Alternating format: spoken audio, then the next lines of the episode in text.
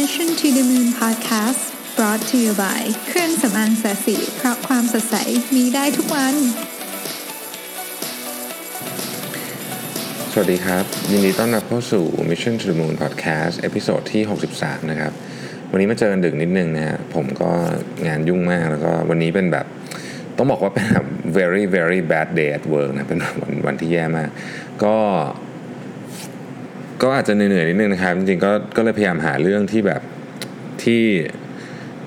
ให้กำลังใจตัวเองด้วยนะแล้วก็อยากจะฝากกำลังใจไปถึงทุกท่านด้วยนะครับสำหรับ Singularity University ที่เป็น episode ต่อไปนี่นะฮะซึ่งจริงๆแล้วมีเรื่องน่าสนใจหลายเรื่องเดี๋ยวขอติดไว้ก่อนวันนี้แบบไม่ไหวจริงๆนะครับ ก็เอาเรื่องที่เป็นเรื่องหนึ่งที่ผมชอบมากนะฮะเป็นเรื่องเกี่ยวกับ คนคนหนึ่งที่ที่ที่เรียกว่าทำในสิ่งที่ยากมาก ๆนะครับ จนเป็นไปได้ขึ้นมาแล้วก็ใช้พลังเยอะมากนะครับ จริงๆ เรื่องนี้เป็นเรื่องที่เขียนไว้นานมากแล้วนะครับ แล้วก็เอาเพิ่งเอามาแปะใหม่ในเพจนะฮะก็ก็เป็นเรื่องที่เป็นหนึ่งในเรื่องโปรดของผมเลยก็ว่าได้นะครับ เรื่องนี้เกิดขึ้นที่ซานฟรานซิสโกนะฮะดรลุยส์วอเตอร์สเนี่ยเป็นโครงการ หนึ่งนะฮะซึ่งเป็นโครงการเกี่ยวกับการศึกษาชื่อว่า Leadership Public School หรือ LPS นะครับซึ่งโครงการนี้ก็มีจุดประสงค์นะที่จะช่วยนักเรียนที่จบจากชั้นมัธยมปลาย เพื่อให้สามารถเข้าเรียนต่อในระดับมหาวิทยาลัยโดยที่ไม่ต้องมีการซ้ำชั้นหรือเรียนเพิ่มอีกได้นะครับ ซึ่งเป็นความท้าทายขั้นสุดยอดนะเพราะว่านักเรียนในโครงการของเธอนนเนี่ยมีจำนวนมากเลยนะฮะที่มาจากครอบครัวที่ ไม่มีงานทำเป็นหลักเป็นแหล่งนะครับ บ้านเข้ามาจากครอบครัวของคนไร้บ้านหรือโฮมเลสนะฮะบ้านเข้ามาจากครอบครัวของแก๊งที่เกี่ยวข้องกับแก๊งข้างถนนแก๊งค้ายาเสพติดนะครับ หลายคนก็มาจากสถานสงเคราะห์เด็กกำพร้านะครับสถานการณ์ของเด็กเหล่านี้เดิมก็แย่มากอยู่แล้วนะฮะแต่ว่าย่ำแย่ลงไปอีกหลังจากวิกฤตเศรษฐกิจในปี 2008 คือ วิกฤตเศรษฐกิจแฮมเบอร์เกอร์คริสเนี่ยมันก็แน่นอนไม่ได้กระทบเฉพาะภาคเอกชนนะฮะแต่ว่ากระทบไปทุกภาคส่วนภาครัฐภาคอะไรพวกนี้ก็ถูกตัดงบประมาณนะฮะกรณีเลวร้ายที่สุดเนี่ยนะครับ เด็กบางคนเข้าเรียนชั้นมัธยมโดยตามหลังอยู่ถึง 4-5 ชั้นเรียนนะโอ้โหคือแบบเยอะมากเลยนะฮะแล้วก็เด็กกลุ่มนี้ส่วนใหญ่เนี่ยเชื่อว่าตัวเองไม่มีโอกาสที่จะเรียนหนังสือจบได้อย่างแน่นอนคือ ความ ความเชื่อเรื่องเรื่องการเรียนเรื่องแม้แต่เรื่องอนาคตที่ดีเนี่ยมันมันหายไปจากเด็กเหล่านี้แล้วเนี่ยนะฮะโอกาสที่ที่พวกเขาเห็นข้างหน้าเนี่ยมันริบหรี่มากนะฮะแม้แต่ตัวเด็กเองเนี่ยก็อย่างที่บอกก็คือไม่เชื่อละว่าว่าว่าความหวังจากการเรียนจะมีได้เนยนะครับดรหลุยส์เองก็จริงๆก็ก็ต้องบอกว่าไม่ก็มีช่วงท้อถอยเยอะเหมือนกันนะฮะแต่ว่าเธอเป็นคนที่มีอุดมการณ์แรงกล้ามากครับ ก็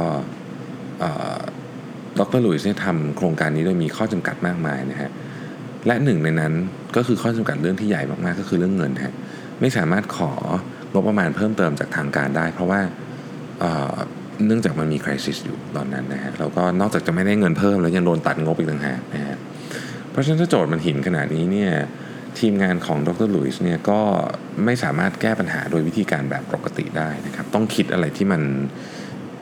เรียกว่ายาก ออกมานะฮะก็มีกระบวนการการระดมสมองอย่างหนักนะฮะทีมงานก็แบ่งประเด็นในการแก้ปัญหาเรื่องนี้ออกเป็น 2 เรื่องนะครับ ประเด็นที่ 1 คือเด็กแต่ละคนเนี่ยต้องได้รับการเข้าถึงปัญหาต่างกันนะครับ เมื่อมีปัญหาเด็กต้องแจ้ง feedback นะครับเพื่อที่ได้การเข้ารับการแทรกแซงในการแก้ปัญหาทันทีนะครับ วิธีนี้จะทำให้กระบวนการการเรียนรู้สามารถเดินต่อไปได้โดยไม่ติดขัดนะฮะ ก็ถ้าหากเป็นวิธีการแบบดั้งเดิมนะฮะการทำข้อสอบนี่ต้องเป็นการติวแบบตัวต่อตัวเท่านั้น ซึ่งซึ่งเสียเงินเสียเวลาเสียทรัพยากรมากมาย ซึ่งแน่นอนว่าคณะทำงานของดรลุยส์ไม่มีนะฮะไม่มีทรัพยากรเหล่านั้น แล้วก็จะให้อยู่สอนหนังสือเด็กก็ไม่ไหวนะครับ หลังเลิกเรียนนะฮะและเนื่องจากเด็กหลายคนเนี่ยเรียนไม่ดีนะฮะการที่จะให้เด็กเนี่ย เหมือนกับยกมือถามยกมือให้ feedback อาจารย์เนี่ยซึ่งจริงๆการยกมือให้ feedback เป็นสิ่งที่ดีมากนะฮะก็ก็ทำได้ยากเพราะว่ามันเป็นเหมือนกับมันส่งผลต่อความมั่นใจของเด็กนะฮะเด็กหลายคนนี่ตามหลังเพื่อนอยู่หลายชั้นเรียน เพราะฉะนั้นการยกมือว่าตัวเองไม่เข้าใจเนื้อหา ก็ยิ่งเป็นการตอกย้ำความเหมือนกับเด็กเขารู้สึกว่าเขาแบบยิ่งโง่ยิ่งไหนเข้าไปใหญ่นะฮะซึ่งมันไม่มีใครอยากทำอย่างนั้นหรอกธรรมชาติของมนุษย์นะฮะแต่ดรลุยส์เป็นคนเชื่อเรื่องของ feedback มากๆ แล้วก็เชื่อว่าการรับ feedback ของเด็กเนี่ยเป็นหัวใจของการแก้ปัญหาทั้งหมดนะฮะเธอจึงคิดหาหนทางในการนำเทคโนโลยีเข้ามาช่วยในการเก็บ feedback ให้ได้อย่างมีประสิทธิภาพ และไม่ส่งผลต่อความมั่นใจของเด็ก แต่การจะทำอะไรแพงๆเนี่ยนะฮะมันก็คงไม่ไหว แต่อย่างไรก็ดีเนี่ยการเก็บ feedback เนี่ยมันมันเป็น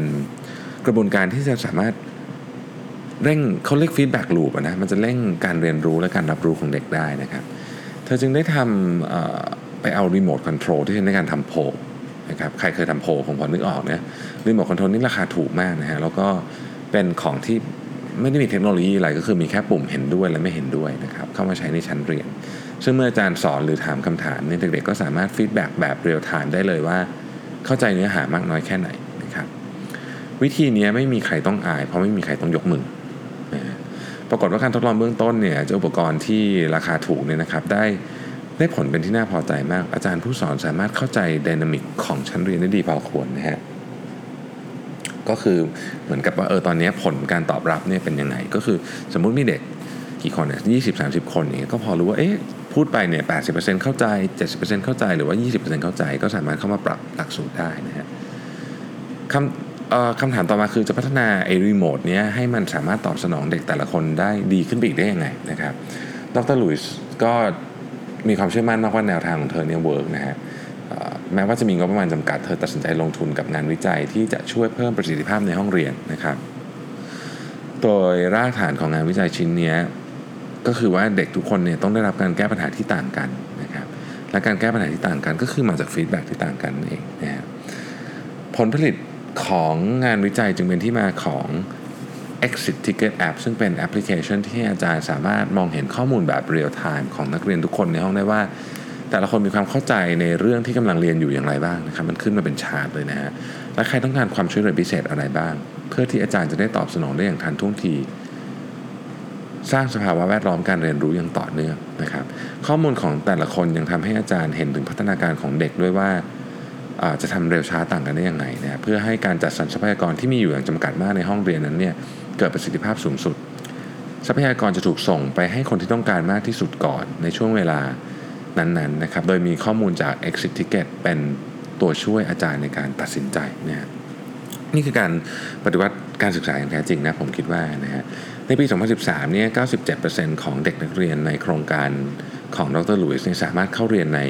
มหาวิทยาลัยได้ 97%เลยนะ เยอะมากนะครับ และ 33%สามารถเริ่มเรียนได้ โดยไม่ต้องมีการเรียนอะไรเพิ่มเติมอีกนะครับ ซึ่งตัวเล็กเนี่ยเพิ่มขึ้น 10%จากตอนที่โครงการนี้เริ่มต้น แม้ว่ามันจะห่างไกลจากเป้าหมาย 100%ของดรลุยส์มากนะ แต่ก็ต้องถือว่าโครงการ LPS เนี่ยทำได้ดีทีเดียวนะฮะ หากคิดถึงข้อจำกัดมหาศาลที่ที่มีอยู่นี่นะครับ สิ่งที่มันน่าทึ่งมากก็คือเด็กหลายคนเนี่ยสามารถ มีพัฒนาการ ซึ่งโดยปกติเนี่ยอาจจะต้องใช้เวลาถึง 2-3 ปีเนี่ยแต่ภายใต้โปรแกรมนี้ใช้เวลาเพียงแค่ปีเดียวนะครับหลังจากที่โครงการนี้ผ่านระบบการทดลองผ่านได้ใช้งานไปสักพักนี่นะครับดรลุยส์ก็ได้มอบ LPS เนี่ยให้กับโรงเรียนได้ใช้งานด้วย ปัจจุบันนี้มีคนใช้งานโปรแกรมนี้อยู่ประมาณเกือบ 5,000 โรงเรียนนะฮะแล้วก็มีเด็กอยู่ในโครงการนี้กว่าแสนคนนะฮะ แม้ว่าเขาจะมีข้อจำกัดมากมาย แต่ว่ามันก็ทำให้เห็นแล้วว่าเฮ้ยข้อจำกัดนี้ไม่ได้ไม่ได้ไม่ได้เป็นอุปสรรคอะไร ถ้าเกิดเรามองให้เห็นว่ามันมันเป็นความ challenge อย่างหนึ่งนะครับจริงๆบนโลกใบนี้เราเห็นเรื่องทำนองนี้มากมายนะฮะอีกเรื่องนึงที่ผมชอบมากเลยเป็นเรื่องที่แบบมีคนเล่าผมฟังครั้งแรกแล้วผมแบบเฮ้ยมันเจ๋งมากเลยนะฮะก็เป็นเรื่องของอีเกียนะครับอีเกียเนี่ย รู้ดีว่าคนทั่วโลกเนี่ยรักบ้านตัวเองและอยากมีบ้านที่สวยงาม แต่คนส่วนใหญ่ก็มีงบประมาณจำกัดมากๆนะครับในการตกแต่งบ้าน ดังนั้นไม่ว่าจะมองจากมุมไหนเนี่ยราคาก็ยังคงเป็นปัจจัยสำคัญเสมอนะครับไมเคิลเฮนี่ซึ่งเป็นตอนนั้นเป็น Creative Director ที่เกียร์เนี่ยก็ได้รับงานที่ดูเหมือนว่าจะเป็นไปไม่ได้มาตลอดเวลานะฮะครั้งหนึ่งเนี่ยเขาเคยได้รับงานว่าเฮ้ยให้ไปทำโต๊ะนะครับที่ต้องต้อง ขายได้ที่ราคาต่ำกว่า 5 ยูโร เท่านั้นไม่พอนะ ยังต้องกำไรด้วย เราหยุดพิจารณาเรื่องนี้สักนิดหนึ่งนะฮะ ใน 5 ยูโรเนี่ย ในยุโรปเนี่ย อาจจะซื้อสตาร์บัคได้สักสองแก้ว ไม่รู้ถึงมั้นะฮะ แล้วเราจะสร้างโต๊ะที่สามารถขายในราคากาแฟสองแก้วได้อยังไงนะแต่ต้องกำไรด้วยนะ คือห้ามทำขาดทุนเนี่ยนะคือคิดดูว่ามันไม่น่าจะเป็นไปได้นะฮะ วิธีการวิธีการตอบคำถามแบบนี้มันจะใช้วิธีคิดแบบเดิมๆไม่ได้นะครับ เพราะฉะนั้นเนี่ยแต่ไม่ได้หมายความว่าคุณจะต้องไปสร้างอะไรขึ้นมาใหม่ใหญ่โต แต่ว่าเราอาจจะไม่สามารถมองไปที่ซัพพลายเออร์เดิมๆของเราได้ เพราะว่าถ้าทำได้เขาต้องทำมานานแล้วถูกไหมนะฮะในกรณีก็เช่นเดียวกันครับ ลืมซัพพลายเออร์ลืม supply chain เดิมๆไปได้เลย ต้องต้องเปลี่ยนวิธีการคิดใหม่นะฮะไมเคิลเฮเนี่ยไม่ได้ไปคิดไม่ได้ไปคุยกับคนทำโต๊ะเลยนะฮะเขาไปคุยกับผู้ผลิต raw material ในงานก่อสร้างแทบทุกชนิดที่เขานึกออก คุยไปเรื่อยจนกระทั่งมาถึงผู้ผลิตประตูฮะประตูครับใช่ครับประตูนี่แหละฮะปรากฏว่าการเอาบานประตูเนี่ยมาตัดครึ่งแล้วต่อขาเนี่ยทำให้อีเกียสามารถขายโต๊ะที่ 5 ยูโรแล้วมีกำไรได้นี่เป็นแบบสุดยอดนวัตกรรมเลยนะนะฮะมีเคสหนึ่งครับ อันนี้ผมก็ชอบเหมือนกันนะ เป็นเรื่องเล่าของขนมที่อเมริกานะฮะ ก่อนจะเล่าเรื่องนี้ขอเล่าให้ฟังก่อนว่า ขนมที่เป็นขนมช็อกโกแลตที่อเมริกาเนี่ยนะฮะ อันดับที่ขายดีที่สุดอันดับหนึ่งของของอเมริกานี่คือ M&M's นะฮะอันดับสองคือ Reese นะครับอันดับ 3 คือ Sneakers นะครับของโปรดผมนะฮะอันดับ 4 คือ Hershey's และอันดับ 5 คือ Kit Kat นะครับวันนี้จะมาเล่าเรื่องของอันดับ 2 ให้ฟังนะครับอันดับ 2 ก็คือ Reese นะครับซึ่งก็เป็นเจ้าซองสีส้มๆนะฮะแล้วก็เป็นเป็นขนมที่ คลาสสิกมากคือหน้าตามก็เป็นอย่างเงี้ยมาตั้งนานแล้วนะฮะตั้งผมเห็นตั้งแต่เด็กๆก็หน้าแบบนี้นะฮะบางคนชอบบางคนไม่ชอบผมเฉยๆนะฮะผมไม่ชอบมากเท่าไหร่ แต่ว่าเรื่องราวของเขานี่น่าสนใจมาก คือ Reese เนี่ยตัว Reese Original ของมันมันก็ใหญ่สักประมาณจะเปรียบเทียบกันอะไรดีอะจะบอกว่าใหญ่เท่าไมโครโฟนตรงนี้ก็ไม่ใช่เเท่าสักก้นก้นถ้วยแก้วอะนะฮะกก็ใหญ่เหมือนกันนะนึกออกไหมฮะก็มีก็มีความใหญ่ประมาณหนึ่งทีนี้ เขาก็พยายามที่จะทำงานวิจัยเพื่อที่จะหาว่าเราจะขยายยอดขายได้ยังไงนะครับเขาก็ไปคุยกับลูกค้านี่ยว่าเอ้ยปกติคุณกินขนมตอนไหนแล้วลูกค้าก็ตอบเออกินขนมก็หลายตอนนะตอนขับรถบ้างนะฮะก็ตอนเดินทางขึ้นรถรถโดยสารรถใต้ดินรถไฟฟ้ารถอะไรอย่างงี้นะฮะหรือว่าตอนที่กินเยอะที่สุดเนี่ยก็คือตอนที่เล่นเกมกับดูทีวีนะคนอเมริกันก็ใช้เวลาอยู่หน้าจอทีวีค่อนข้างเยอะนะครับ ทีนี้ก็ถามว่าเอ๊ะแล้วคุณกินไอ้ Reese's ของเรานี่มีปัญหาอะไรไหมก็ก็หลายคนก็ตอบว่าเออมันก็มีปัญหาเหมือนกันมันใหญ่อะมันใหญ่แล้วมันเวลากินทีมันหกเลอะเทอะนะฮะเขาก็เลยแก้ปัญหาด้วยการที่ไปออก Reese's เป็นเล็กๆครับแล้วห่อฟอยล์สีทอง คนที่เคยกินนี่นึกออกทันทีเลยว่าผมพูดถึงอะไร ถ้าใครที่นึกไม่ออกมันคล้ายๆกับไอ้ Hershey's Kisses ที่มันเป็นอันเล็กๆนะฮะก็ก็ออกอันนี้มา ปรากฏว่าออกมาเนี่ยก็เขาไปถามใหม่ว่าเอ๊ะเป็นไงไอพอห่อฟอยล์เป็นอันเล็กๆแล้ว แล้วกินง่ายขึ้นไหมเพราะว่ามันชิ้นมันพอดีคำนะฮะคนก็บอกว่าเออมันก็กินง่ายขึ้นแต่ว่ามันยากตอนแกะคือมันต้องใช้ 2 มือแกะนะฮะอันนั้นก็เป็นปัญหาหนึ่งก็ไม่ได้ใหญ่มากปัญหาใหญ่สุดคืออย่างนี้นี่ฮะเวลากินเนี่ยมันมีฟอยล์กองมาสุ่มๆๆกันใช่ไหมฮะพอมันสุ่มเงินขึ้นเยอะขึ้นเรื่อยๆเนี่ยปรากฏว่าคนกินรู้สึกผิดไงเหมือนเวลาคุณกินขนมรู้สึกแบบโอ้โหเฮ้ยกินไปสิบห่อเล็ก ๆ แล้วอะถึงมันจะเป็นห่อเล็กมากก็ตามก็รู้สึกผิดอยู่ดีนะ เขาก็เลยต้องคิดหาวิธีใหม่ โจทย์ก็คือว่าทำไงให้ลูกค้าเนี่ยกินง่ายใช้มือเดียวกินได้ แล้วก็ไม่รู้สึกผิดนะไม่หกเลอะเทอะนะฮะเขาก็เลยออกอ่ารีสมินิออกมา ซึ่งมันเป็นถุงคล้ายๆกับถุงที่ใส่พวกถั่วไออะไรอะมะม่วงหิมพานที่มันตั้งได้นึกออกไหมฮะที่มันตั้งอยู่บนโต๊ะได้ถุงพลาสติกมันตั้งได้เขาเอาฟอยล์ออกนะฮะแล้วก็เป็นชิ้นเอาไอชิ้นเดิมมาแหละใส่กลับเข้าไปนะความเจ๋งในถุงนี้คือนอกจากมันตั้งได้ใช้มือข้างเดียวหยิบได้เนี่ยนะฮะ มันทึบฮะมันทึบคือคุณกินไปเท่าไหร่คุณก็ไม่รู้นะฮะคุณก็เลยกินอย่างเพลิดเพลินทำแค่นี้นะฮะทำแค่นี้เนี่ยไอ้ของใหม่เนี่ยมียอดขาย 235 ล้านเหรียญใน 2 ปีเลยนะเยอะมากอะ่ะคือแน่นอนมันคันเนเบลไลซ์ตัวเก่าไปบ้าง แต่ว่าคิดแล้วทั้งหมดแล้วมันก็ยังคุ้มนะฮะอีกเรื่องหนึ่งเรื่องสุดท้ายเป็นเรื่องของมิลเชคนะครับมิลเชคเนี่ยเป็นของที่บ้านเราจะไม่ค่อยได้กิน นะแต่ที่อเมริกาเนี่ยเขาก็เป็นเครื่องดื่มยอดนิยมกันนะจริงๆมันอ้วนมากเลยนะมิลเชคเนี่ยบริษัทมิลเชคบริษัทหนึ่งในอเมริกาก็ยอดขายไม่ค่อยดีนะครับเป็นเป็นบริษัทที่ใหญ่แหละแต่ยอดขายไม่ค่อยดีก็ลองทำหลายอย่างแล้วเปลี่ยนเพิ่มรสชาติอะไรก็ก็ยังยอดไม่ค่อยดีนะฮะเขาเลยต้องพยายามหาทางออกเนี่ย วิธีการก็คือเขาไปนั่งอยู่ที่ร้านนะครับคือมิลเชคนี่ต้องอธิบายก่อนว่ายอดขายเกินครึ่งเนี่ยมาจากช่วงเช้าเขาก็ไปนั่งที่ร้านแล้วเขาก็ไปคุยกับลูกค้าที่มาซื้อมิลเชคนะว่าเอ๊ะทำไมคุณถึงอยากกินมิลเชคตอนเช้าอะนะลูกค้าบอกเฮ้ยจริง ๆ ก็ไม่ได้อยากจะกินมิลเชคหรอกจริง ๆ มันก็มีตัวเลือกหลายอย่างเพียงแต่ว่ามิลเชคเนี่ยมันทำงานสองสามอย่างที่เขาเขาชอบได้ ก็คือ 1 มันสามารถที่จะกินมือเดียวโดยที่ไม่หกเลอะเทอะได้ ซึ่งอันเนี้ยกินมือเดียวโดยไม่หกเลอะเทอะเนี่ย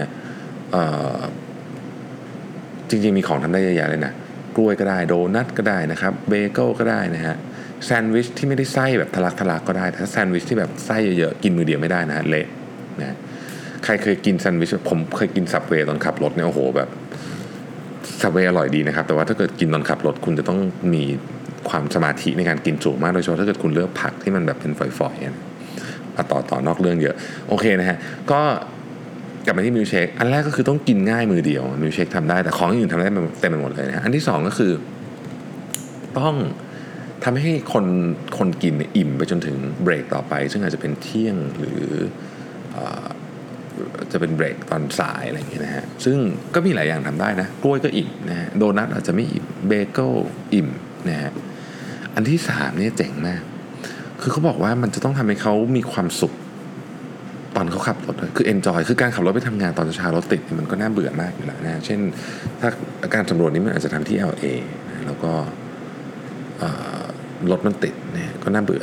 ก็ก็ทำยังไงให้ไม่น่าเบื่อ การกินมิลเชคเนี่ยปรากฏว่าเฮ้ยมันมีมันมี moment ของความ enjoy อยู่ประมาณนึงก็คือ เวลาสมมติว่าคุณสั่งกาแฟเฉยๆมาเนี่ยดูดทีเดียวมันก็หมดถูกไหมฮะดูดทีสองทีมันก็หมดมันเป็นน้ำแบบไม่มีความหนืดอะความหนืดน้อย มิลเชคมันหนืดมันก็ต้องต่อสู้กันนิดหนึ่งในการดูดนะฮะคนทีมงานวิจัยนี่ก็เลยได้ไอเดียเฮ้ยแบบถ้างี้เนี่ยเราเราทำให้มันมี enjoyment มากยิ่งขึ้นไหมนะครับด้วยการที่ไปเพิ่มความหนืดของนมปั่นเนี่ยแล้วก็ใส่ผลไม้ชิ้นใหญ่ๆเข้าไป ผลไม้เนี่ยถูกออกแบบมา ให้ดูดครั้งหนึ่งอะ่ะยังติดอยู่ แต่ถ้าดูดแรงๆเนี่ยมันจะผ่านหลอดเข้าไปได้ อารมณ์เหมือนชานมไข่มุกอะนึกออกไหมครับชานมไข่มุกเนี่ย เวลาไข่มุกมันติดอยู่ที่ปลายหลอดเราก็จะต้องสู้กับมัน ในความจริงมันก็เป็น enjoyment อย่างหนึ่งนะเพราะมันทำให้เรากินไอ้เครื่องดื่มนี้นานขึ้นนะปรากฏว่าเขาทำแค่นี้นะครับเพิ่มเพิ่มน้ำให้มันหนืดขึ้นแล้วก็ใส่ผลไม้เข้าไปที่ดูดครั้งนึงติดดูดครั้งที่ 2 เข้าไปเลยเนี่ยนะฮะทำแค่นี้ยอดขายเพิ่มขึ้นเท่าตัวเลยในเวลา 1 เดือน แล้วก็ยอดก็เพิ่มอยู่อย่างนั้นตลอดเพราะมันตอบโจทย์ของลูกค้าได้นะฮะเรื่องเล่าพวกนี้ก็เป็นแรนดอมนะเป็น เรื่องที่เหมือนกับผมเอามารวมๆกันนะครับ ก็ในวันที่เหนื่อยๆนี้ก็เรื่องพวกนี้ก็ทำให้เรารู้สึกว่าเออจริง ๆ แล้วเนี่ยในชีวิตเราเนี่ยมันก็มีทางเลือกหลายทางนะครับที่ที่เราสามารถที่จะเลือกมองนะครับแล้วก็เลือกที่จะใช้ได้นะฮะผมอยากทิ้งท้ายไว้ด้วยคำพูดสุดคลาสสิกของเปเล่นะครับ เปเล่บอกว่า success is no accident นะฮะ it is hard work perseverance learning studying sacrifice and most of all love of what you are doing or learning to do ความสำเร็จเนี่ยไม่เคยไม่เคยเลยสักครั้งเดียวนะที่จะเป็นอุบัติเหตุนะครับ มันเป็นเรื่องของการทำงานหนัก ความอดทน การเรียนรู้ ความใฝ่รู้การเสียสละนะครับ และที่สำคัญที่สุดคือ คุณรักในสิ่งที่คุณทำหรือกำลังเรียนรู้ที่จะทำหรือเปล่านะครับผมขอพูดนิดนึงแล้วกันว่าบางทีเนี่ยเรามองความสำเร็จของบางคนแล้วรู้สึกว่า เฮ้ยแม่งดวงดีว่าแม่งฟุกเปล่าวะอย่างเงี้ยนะฮะผมเนี่ยในฐานะที่เคยทำทั้งเรื่องที่สำเร็จและล้มเหลวมาเยอะแยะมากมายนะครับ ผมกล้าการันตีได้เลยว่า ความสำเร็จนี้ไม่เคยมีฟุกนะฮะ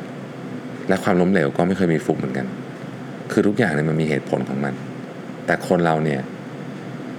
เวลาถึงความสำเร็จเนี่ยเขามันต้องผ่านเรื่องอะไรมาเยอะมากกว่าจะได้มานะเพราะฉะนั้นเรามองจากภายนอกรู้สึกว่า